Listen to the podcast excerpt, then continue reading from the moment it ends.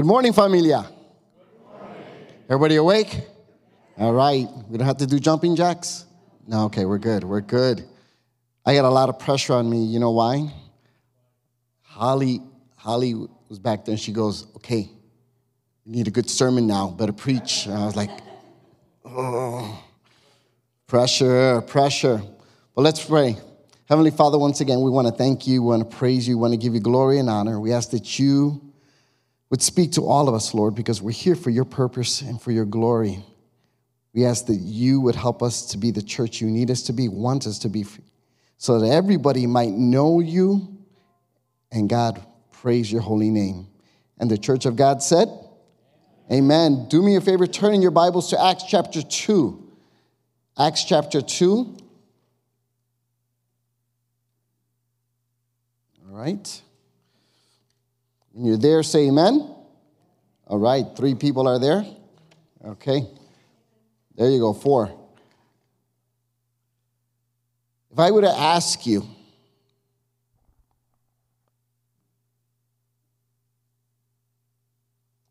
what does church look like for you? I would probably get what? Probably 100 different answers, right? You'd all be like, oh, church for me is worship. We had great worship today. Thank you. Thank you. All right? We did. Oh, no, worship for me is great teaching. Cool. No, worship for me is the fellowship part. You know, I love being together with God's people. Or service, I love just serving, you know, or sharing the gospel. Whatever thing you think it is, it's not just one of those things, it's all of those things.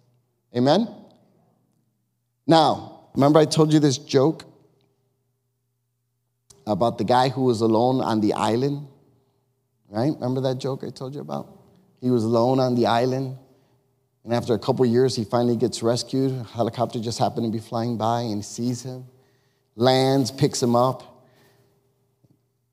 Crew chief is like, So, how long you been on the island? Oh, a couple years, I think. By yourself? Yeah. He goes, Well, if you're by yourself, why are there three huts? He goes, Well, one was my house and one was my church. He goes, And what's the other one? He goes, Oh, that's my old church. right? That's kind of like some of us do that, right? You know, oh, I don't, I don't like that church anymore. I don't like that. I'm gonna go over here. I'm gonna go over here. We call that in the in the our world, we call that transfer growth. They just leave that church and then move over here, and all of a sudden that church is big or bigger. Why? Because everybody who was complaining about that church came to this church. We're kind of like, yeah. All we did is really inherit other people's problems because he didn't deal with it. See? We want to build a good, healthy church. Amen? We've been working here for a couple months. I don't know if you've gotten it. The vision team is here, right? The vision team is kind of being the point of the spear for the rest of the church because we're trying to do something to, in a sense, say, okay, God, what do you want us to do? And we're going to seek that and accomplish it. Part of what you're going to learn today is part of that, okay? You're asking, well, what's the vision team been doing? Well, I'm going to show you a little bit. How many guys remember this? Anybody guys remember this? Remember? On a Wednesday night, Dr. Daryl Farney introduced us to this. Well, basically, guess what? I'm going to line this out today. We're going to show you how we're going to accomplish it according to Acts chapter 2, verses 37 through 47. So if you're there, all right, here we go. Developing one mission, right? Becoming a church on mission. I put Chicago back there because everybody recognizes us with that city. There's three and a half million people there. When you include the suburbs, somewhere between 8 and 10 million. That's a lot of people. When I pastored in Chicago, I did a two mile radius just from my church. Could you guess how many people I have within two miles of my church in the city? Anybody want to guess? Not bad. Multiply that times four. I had 188,613 people, 13 people within a two mile radius of just my little church. That's bigger than some towns here, amen? And that's just the neighborhood, okay? That was two miles going any direction. Wall to wall people. Kind of like what's happening here. So, we're going to think about what does a good, healthy church look like? And a good, healthy church should accomplish four things. And those are the four things that we are going to, I'm going to share with you. And they're going to become our values. They're going to become our why. Why do we do what we do? Because the mission is to what? Anybody know? The mission is to make disciples. Amen? Matthew 28, 19 and 20. Make disciples. And until Christ comes back, that is the one thing we're called to do. We're not called really to worship. We're not called really to anything else except to do what? Make disciples. I'm so excited that our children are going to learn to make disciples. They're going to do the first step of evangelism and everything else, but that's what the mission is. I've always heard this saying, I don't know if you guys ever heard it say it, oh, we're a church on mission. Anybody ever hear that? No? Very popular saying, church on mission, church on mission. Oh, we're on mission, we're on mission. And I'm like, really? Really? You think you're on mission? So we're going to be a church on mission. I'm going to show you why. Okay? So again, open up your books, Acts chapter 2, beginning verse 37. Here's the first thing that I want you to know. Now, I'm going to bounce around in the text because I'm going to show you how we're going to do it. But all these principles are found here. Okay? Principle number one, or point number one, number one love God as one. We're going to love God as one. That is our act of worship. Okay? There it is. You can't see it, but it's that top circle up there. That's our first value. Love God as one. Yeah, we should have made that bigger. Okay? We're going to love God as one. Look at verse 42, 43, and 47. And they devoted themselves to the apostles' teaching and to the fellowship, to the breaking of bread and prayers, and all came upon every soul, and wonders and signs were being done through the apostles. And then verse 47 praising God and having favor with all people. They devoted themselves. Think about this 3,000 new believers committed themselves. They came for Pentecost that was happening there. And as they stood there and they got filled, right? Peter got filled and the apostles got filled. Peter preaches a sermon and 3,000 come to know Christ. Now, I'm imagine this prior to this 3,000 coming to know Christ, there was only about 120 disciples. Okay? They were the ones in the upper room, they were there at the cross. They're basically the size of this congregation right now. We're about 120 on an average. So imagine this church, thank you, all right, blowing up and becoming 3,000. And that's what happened. These people were Gentiles. They came from all over the Roman province and they came to celebrate the Passover.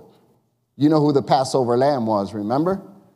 This is just 40 to 50 days after.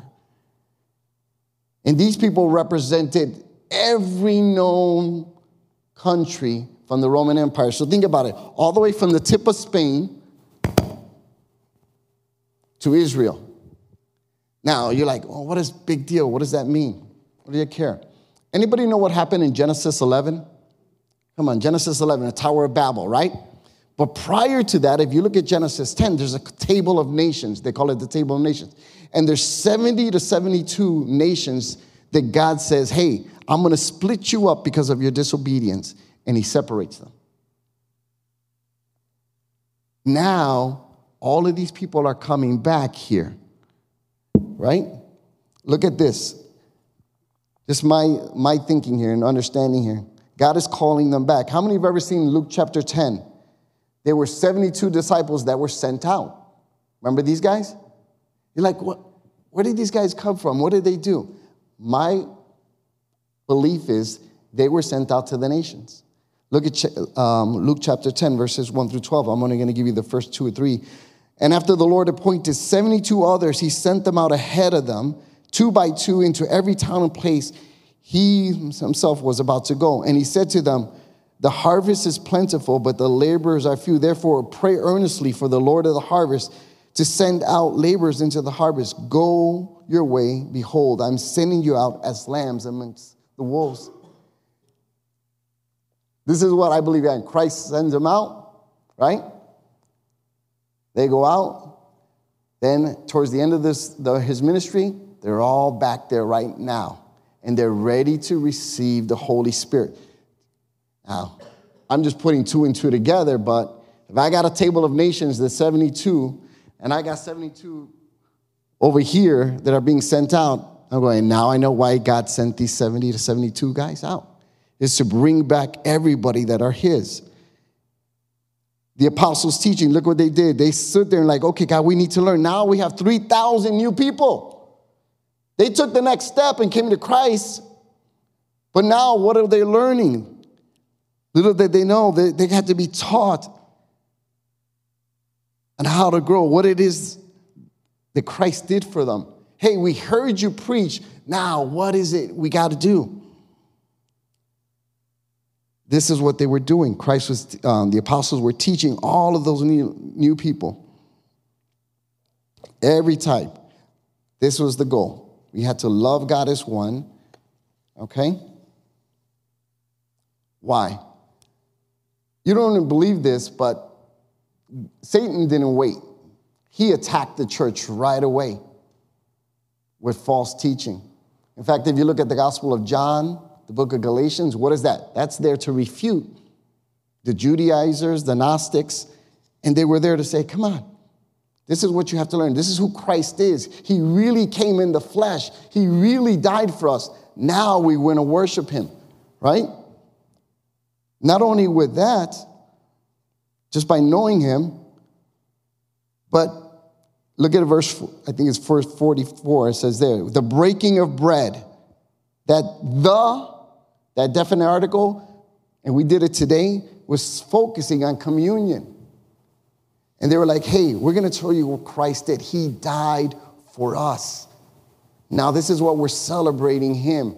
And then it says, and the prayers, okay? Specific prayers, having a time of prayer with the early church. Hey, this is how Christ taught us to pray Our Father who art in, hallowed be thy, right?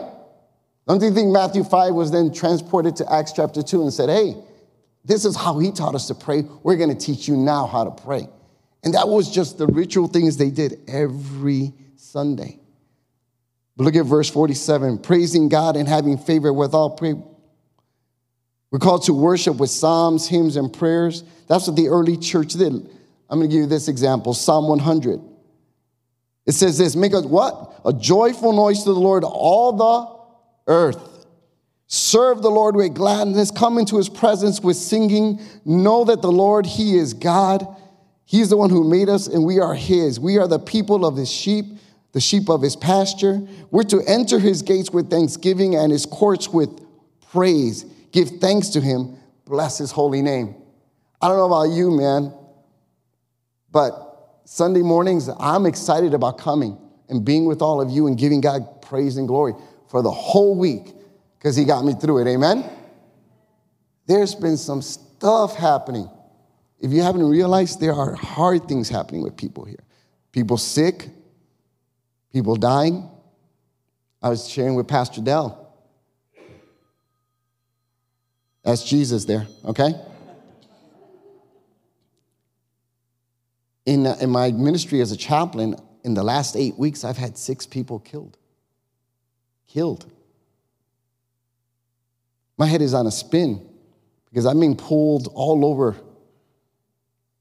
and my heart is broken. Remember, I told you about one, Marisol. The only thing we could praise God is she came to know Christ. So she's praising him way better than us right now. Amen? This is how we should be. And I, I just, I, I don't get it, church. Think about all that God has done for you, and then I dare you to keep your mouth shut. Cubs are winning, White Sox are not. So the Cubs fans are like, yes. But you go to a Cubs game and you can't keep your mouth shut. You're going to act a fool. Christ is greater than all of that, and yet we stay silent. I had a lady this week. We are doing day of prayer on Thursday, right? National Day of Prayer. I had to be at work, so we did it over there. And one of my friends, a great lady in the Lord, she came up to me and she asked me for forgiveness. I said, Why? Why are you going? She goes, I felt the Holy Spirit telling me to kneel. And because I thought about how everybody would look at me, I didn't do it. Isn't that true? Right? Come on, please. If this is, if this is convicting you, amen. If it's not, pay attention. She goes, I, I, I disobeyed. I said, It's okay. Ask for forgiveness. She goes, Yes. But isn't it even in church, right? You're wondering what your friends and your neighbors and the people sitting next to you, what do they think? Because if I lift up holy hands, oh, they're going to think I'm a holy roller. Oh my gosh. You'll be called worse things, right? We're called to give him praise, church. This is all great, and praise God, we have talented people that can lift them up with instruments and bring us into the courts of praise. But how about if we had none of this? Would you still praise Him? I mean, would you lift up your voice and give thanks? Now, I'm not good at singing, you know, but thank God that God said, make a joyful noise unto the Lord, not a good noise to the Lord, right? So I sound sometimes like a cat, but it's like, yeah, praise God. Thank God we got you and Luke, right? Because they can lead us into God's presence. And that is the purpose to praise Him right now for what He's done in the past, what He's done today, and what He's going to do tomorrow. I don't know what He's going to do tomorrow, but according to what He's done in the past and what He's done today, I know that He's faithful. So therefore, I'm going to do what? Praise Him. I'm going to give Him glory. I'm going to give Him honor. Why? Because this is what the church is called to do. We enter his praise with thanksgiving. And when we do that, look what happens. Then look at verse 43. The awe of God came upon every soul, and many wonders and signs were being done through the apostles. This is the word phobos, where we get the word phobia from, right? They literally walked in, and as they were worshiping and they saw signs and wonders, man, they were like, We are not alone. God is in the room. And there was a, an awe and respect. We get the word awesome. God is the one that's awesome. Do we do that? I mean, could you imagine if you walked? Wouldn't it be beautiful that people are driving by and they drive by and they're like, man, there's something happening there. They come into the parking lot, they park, and they already, the Holy Spirit meets them over there, draws them in. And when they enter, you're like, man, I just got to give God glory today. I got to kneel. I got to worship. I, I have to tell God, thank you for everything you've been doing and are doing and will do because you're worthy. You are worthy.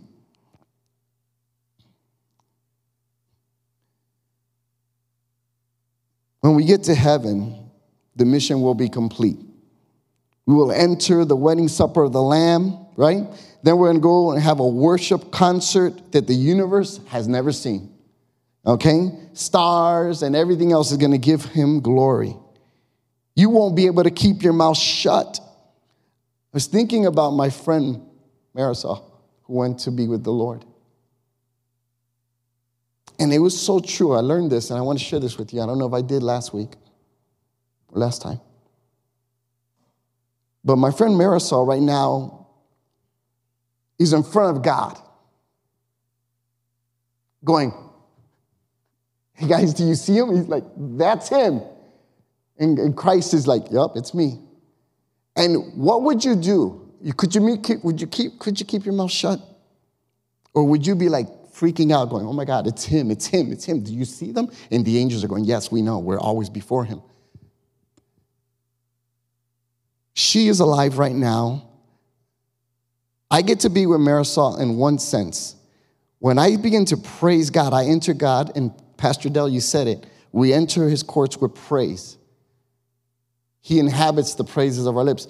The only way that me, we, Marisol, and all the angels could be together in the same place at the same time is when we enter into praise. Think about that. We come into God's presence, we worship Him, we give Him glory and honor. The only thing is that Marisol is in the front row and we're all the way in the back row because we're seeing Him from here. But when we come together, man, it's going to be amazing, and it is amazing. Who knows? That concert might last at least a thousand years, right? It's called the millennium, people, right? So we enter, that's the first thing. We enter his courts with praise because we're going to love God as one. That is our act of worship. That's our first value. I can't wait to see us, all of us, be worshiping and in spirit and truth, okay? Value number two, okay? Live life together. This is discipleship and fellowship. Verse 42 and 44. The fellowship to the breaking of bread and to the prayers, and all who believed were together and had all things in common. Fellowship, this is the word we get, koinonia. How many have ever heard of this word, koinonia? Right? You've heard of that word. Right? It's not simply just, hey, we're hanging out together and watching the Bears lose. All right? Sorry. Okay. Love Bears, you know? It's not just about hanging out and having food together, it's about being together in God's presence and being interconnected. Think about it. All right? This was about doing life together. Doing life together. And that's our second value. Live life together. We're going to push this. We want you to know this. We're going to do life together. We're going to live life together. As brothers and sisters in Christ, we're the ones that are going to be like, come on. This is why it's so critical that you be part of a life group, okay? Because we want to be interconnected, okay? It's not just, hey, let's hang out and watch a, ga- a game. It's no, it's about, hey, what's going on in your life that I could bless you with? What's going on in your life that I could bless you with? Hey, this is how you could bless me. And we are together. We're participating together. We are doing things together. Could you imagine a church that really loved one another, forgave one another, cared for one another? Come on, we just didn't spend the last couple of months teaching that so that we could, oh, what are we doing on Sunday? There's a purpose and an intent in everything you're going to hear from this pulpit in the next six to eight months. Why? Because we're going somewhere and we know where God is leading us. Our lives as believers are meant to be with one another. Okay? Again, forgive one another, love one another, care for one another, bear with one another. All right? The problem in the room is sometimes and literally, Pastor Dell made a joke about it, but it really isn't a joke, is that you guys come here on Sunday and as soon as the bell rings, boom, you're gone. Like, no, no, no, no, no. Hang out.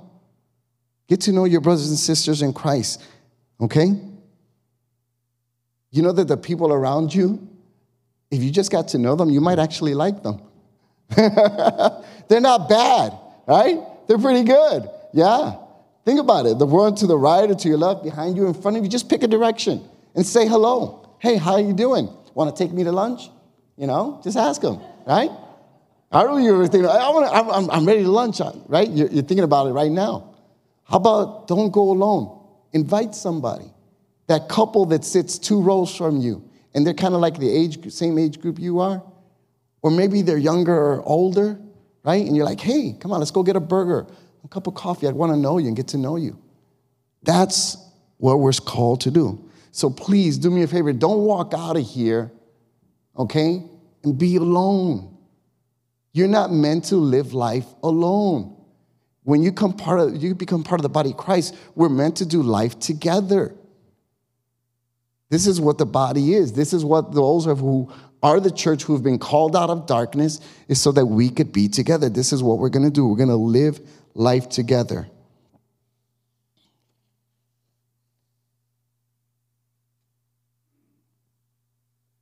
Ready? Number three. We're going to give, or we're going to ask you to give your life away. We're going to ask you to give your life away in service and ministry. Verses 44 through 46. All who believed were together and had all things in common. They were selling their possessions and belongings and distributing all the proceeds to all who had need. And day by day, attending the temple together and breaking bread. In their homes, they received their food with glad and generous hearts. All who believed were together. Now, could you imagine a church, honestly, that liked being around each other? Come on. Hopefully, that is what we are becoming. That is, I know we are, but we need to do it in a greater sense, okay? They had all things in common. Think about it again 3,000 new people just joined the church, and this group of 120 now has to try to serve the next 3,000. Okay? Like, hey, where we gonna put them? Oh, hey, um, hey, Dave, can you take four? Kurt, can you take five? You know, hey, Dell, Dell, how many room you got in your house? You know, and it was like, hey, these are our new brothers and sisters in Christ. We got to love them. We got to take care of them. We got to serve them.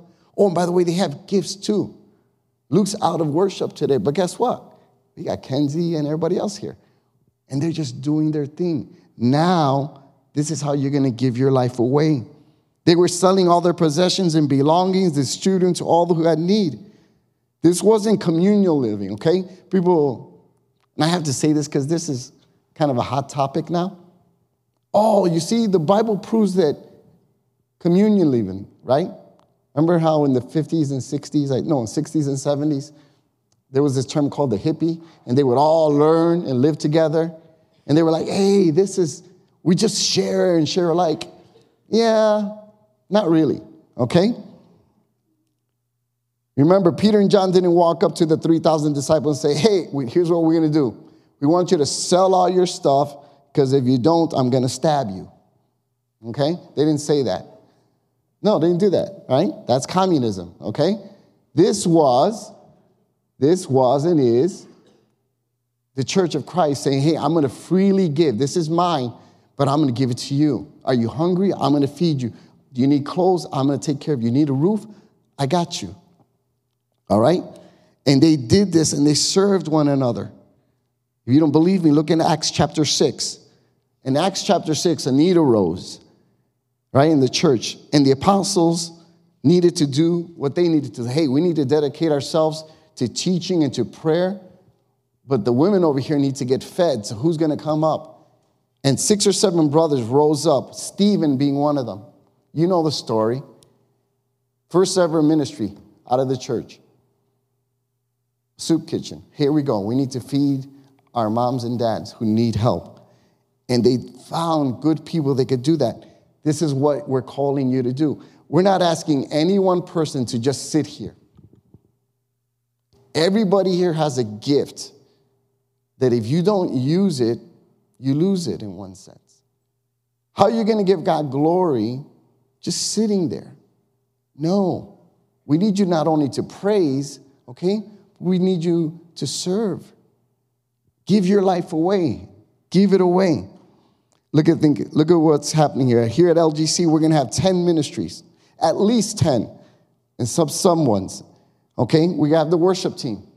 We still need more worshipers. We have the assimilation team. We have the evangelism team. We have life groups, stewardship, support strategy, support ministry, strategy, leadership, communications, and the family. Those are the 10 big ministries that are going to be built and are being rebuilt here. Why? So that we could be used of God. Because I don't want to say, oh, God, I didn't know what to do. Yeah, you know exactly what to do. Your pastor taught you what to do. The Holy Spirit convicted you of what you needed to do. Now you got to do it. Okay? You got to give your life away. Look at it like this Matthew 16, verses 24 and 25. Jesus told his disciple, If anyone would come after me, let him deny himself, take up his cross, and what? Follow me.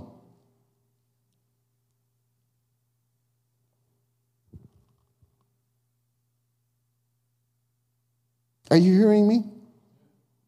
Because you guys are awfully silent. Like, man, If you can't say amen, what do we say? Ouch. Is this an ouch moment? Or are you just like, what's going on? You're absorbing. Okay. Let me pray real fast. Heavenly Father, we know that it is your goal that you want your church to be a church that glorifies you. We know that the early church did this, and we know that we need to do this. God, we want to glorify you. We're not doing an exercise in futility, God. We're trying to be the church you called us to be and want us to be. It goes beyond praising you on a Sunday. It goes beyond a life group on a Monday. God, but it means giving our life completely away Monday through Sunday. Lord, help us to not play church, but be the church. So, God, I thank you and I praise you in the name of Christ. And everyone said, Guys, I, I'm just sensing, I don't know if it's fear, but I pray that we will go beyond it. Yes, this is going to be a little bit scary for a lot of us because we're going to do things that we probably are not used to doing. But we've been here for 175 years. And if God wants to wait another 50 years before he comes back, will we be here? I hope we are. And I hope we're preaching and teaching the good news of Christ. God, that's what we're called to do. This is why we're giving you these principles because these are going to be our values. We're going to live by these things. Okay?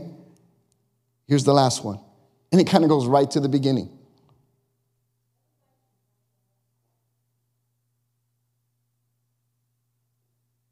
Go ahead.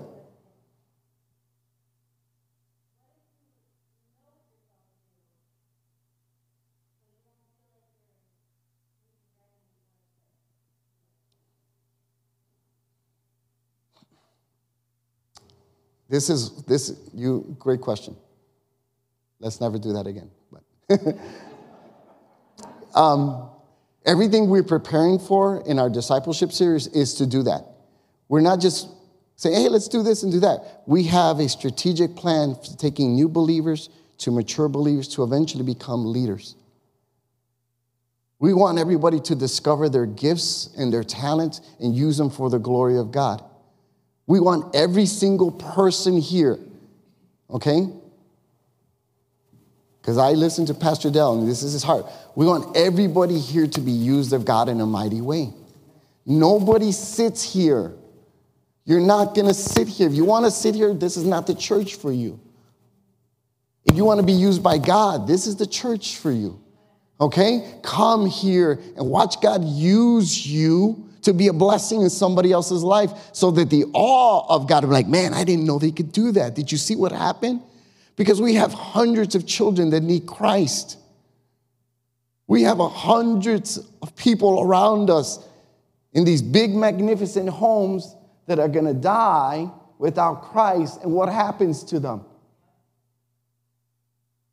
I think the number is 154,000 people die every day without Jesus. 154,000 people. And they're your neighbors. They're your co-workers. They're your family. They might be the guy or girl sitting right next to you. And you got the answer. You got the you got you got Christ. And you're gonna like, no, this little light of mine, I'm gonna hide it from everybody else because I don't want it to shine. No. You have to take it and go, here, look at Christ. Look at him. He's the one who saved me. And if he saved me, he could definitely save you. Come, come on, make the invitation. We're going to prepare you. We're going to teach you. We're going to help you to grow. And then we're going to send you, we're going to kick your butt out of here and say, go. Because you got to go. You got to go, which is literally the last one. We're going to go to the lost. We have to go to the lost. Look at what they did. Now they heard this. Now, when they heard this, they were cut to the core. Think about it. This is 50 days after the resurrection. This is all brand new. He just rose, and 50 days later, Pentecost comes. And they're all in a room about the size of this, and they're waiting for the Holy Spirit. The Holy Spirit, boom, comes down. They start speaking in tongues. Everybody's like, oh my gosh. And they're speaking Chinese and, and they're speaking Spanish, of course, because they were Spain, right? You know, right? You know, like, mira, te fue para allá. You know, and they're like, oh my gosh, there he is. He's speaking in tongues. And they went out and Peter preached, and 3,000 came to Christ. 3,000. Could it be, church? Until we're ready, God isn't going to give us the people that He has waiting for us. But we have to go. We have to get ready to go. Now, when they heard this, they were cut to the heart. They went, ouch. And then Peter said to the rest of the apostles, Brothers, what shall we do? They said to them, man, we heard you. Man, we, un- we, we hear you guys. We understand who this Messiah is. What do you want us to do? And look what, look what Peter tells them. He says in 38, repent and be baptized, every one of you, in the name of Jesus Christ for the forgiveness of your sins, and you will receive the gift of the Holy Spirit. That is the anointing. That is the down payment on your life. You are now purchased because Christ's spirit lives within you. They, that one's mine, that one's mine, that one's mine. No spirit there. That's not mine. Okay? Holy Spirit comes for the promise, listen, it's for you and for your children and those who are far off. In case you guys didn't know, the far off people, that's you and us. Because Peter preached this 2,000 years ago. Hey, it's for us here, it's for your children too. Oh, and by the way, everyone else that's coming, it's for them too. The promise of you, your children are far off. Everyone who, whom the Lord our God calls to himself and with many other words, he bore witness and continued to ex- uh, exhort them save yourselves from this crooked generation. So those who received the word were baptized, and they were added to them about 3,000 people. And then it says in verse 47 and then the Lord at the end was continuing to add people day by day, those who were being saved. Wouldn't you? I mean, I came to this church to preach and to see the church reach the lost. I want to see people get saved here, come to know Christ here. But that's not because they're going to walk in on Sunday. No. How many of you have ever seen a dog meow? Okay, I'm going to tell you a secret. Ready? Pay attention. Lean in. Unsaved people do not go to church. They don't. They go to the bar. They go to Starbucks they go to bowling, but we are called to go. Go and make disciples. We got to go. Pentecost comes, right? 50 days after this, think about it. Christ is our Passover lamb. They're all in, Ju- in Jerusalem waiting, and he tells them, they ask, Hey, what do we do? And he tells them, Repent First thing, repent. That's not just, hey, change your mind, but it means literally almost to change your direction. My, my mother used to say it to me, but she would say it in Spanish, so I'm gonna say it in Spanish, okay? You're gonna, it sounds the same. Repiéntate. Repent. Now, as a little child, I used to have a bad habit. I remember this, I would walk backwards and I would bounce into walls. And my mom, I don't know why she said it, but I, now I understand. She would yell, Mira, nene, arrepiéntate. Repent. Why? Because it was unnatural. Dude, you were created to walk this way, and now you're walking this way. Stop doing that. That's what repentance is. Hey, it's not only a change of heart, but it's a change of your whole body. Hey, God is here. You're walking that way turn around, go after him. But when you turn around and go after him, that means you have to leave everything you had alone. And that's an awesome call. Because honestly, right, we like we like our sin. Come on, tell the truth, right? We like our sin. Oh man, but it's it's fun and it, it soothes me and it does this, yeah. But you can't do that and love God at the same time. You have to let go of that and start walking with God. Repent. And then he says, be baptized. Now, this is, I, was, I didn't know this, I learned this. It's a passive imperative. There's another command to repent, but here's another command. It's a passive command. In a sense, God is the one who's going to change you, in a sense, give you a different view now. Baptism, now, this was funny. They're on the Temple Mount, right? They're all 3,000 people come, they're there to worship. There's a lot of water around because of the rituals. And he says, Hey, I want you to be baptized. Repent and be baptized. Now, baptism was, for the Jew, was a different thing because it wasn't done. Baptism was something that the Gentiles did who came to know Yahweh as Lord. They would be baptized. Why? Because according to the way they looked at them, they were the sinners, not us. We're Jews. We're God's chosen people. But those Gentiles, right? You know those Italians, right? And the Irish, right? Let's not forget the Puerto Ricans. You know, they, yeah, they're really bad. They need to repent and be baptized, right? It was something that they did. And now Christ is saying, hey, here's what you're going to do. You're going to repent and be baptized. But the word baptizo, you guys all done it, right? How many guys have ever dyed your clothes? Come on. Yeah, you see, remember, you dyed it, right? You get a huge pot of water, you boil it, you put the dye in, right? And you put in your new clothing, and then you let it sit there for a while, and then it comes out. And it's what? A new color, right?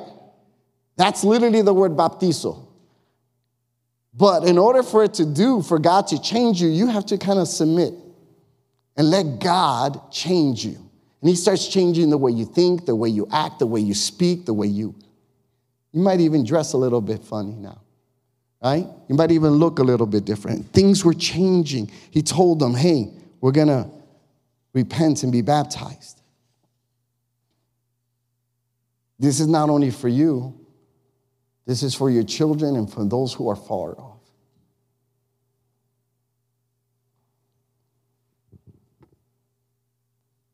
Love God as one. That's our worship. We're going to live life together. Okay? That's our discipleship and fellowship. We're going to give your life away. That's your ministry. You're going to serve one another, care for one another, love one another, okay? And then we're going to go to the lost. That's evangelism. Love, right there. Live, give, go. We joked around because me and Pastor Does, we were discovering this like, oh my gosh, there's two L's and two G's. We were joking around. Amanda said, yeah, it's LG square, right? And we're in the name of Long Grove, LG.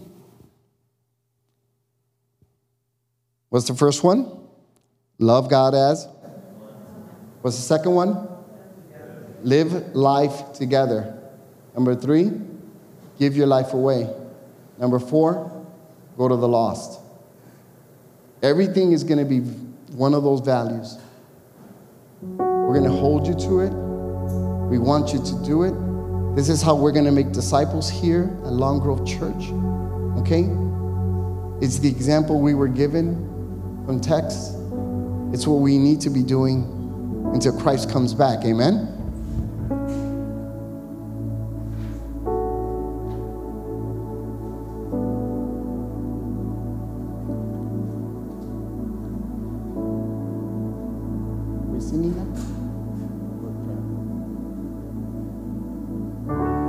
Favor? Would you stand with me?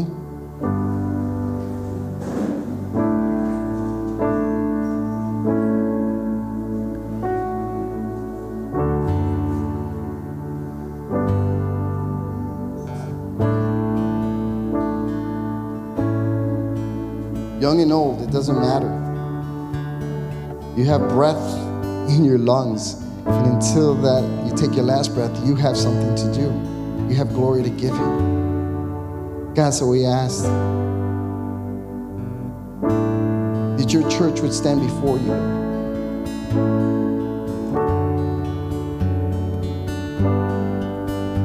We studied, we've researched, we've done everything you've asked us to do, God, and we, you've taught us these things. You know that you want us to do these things.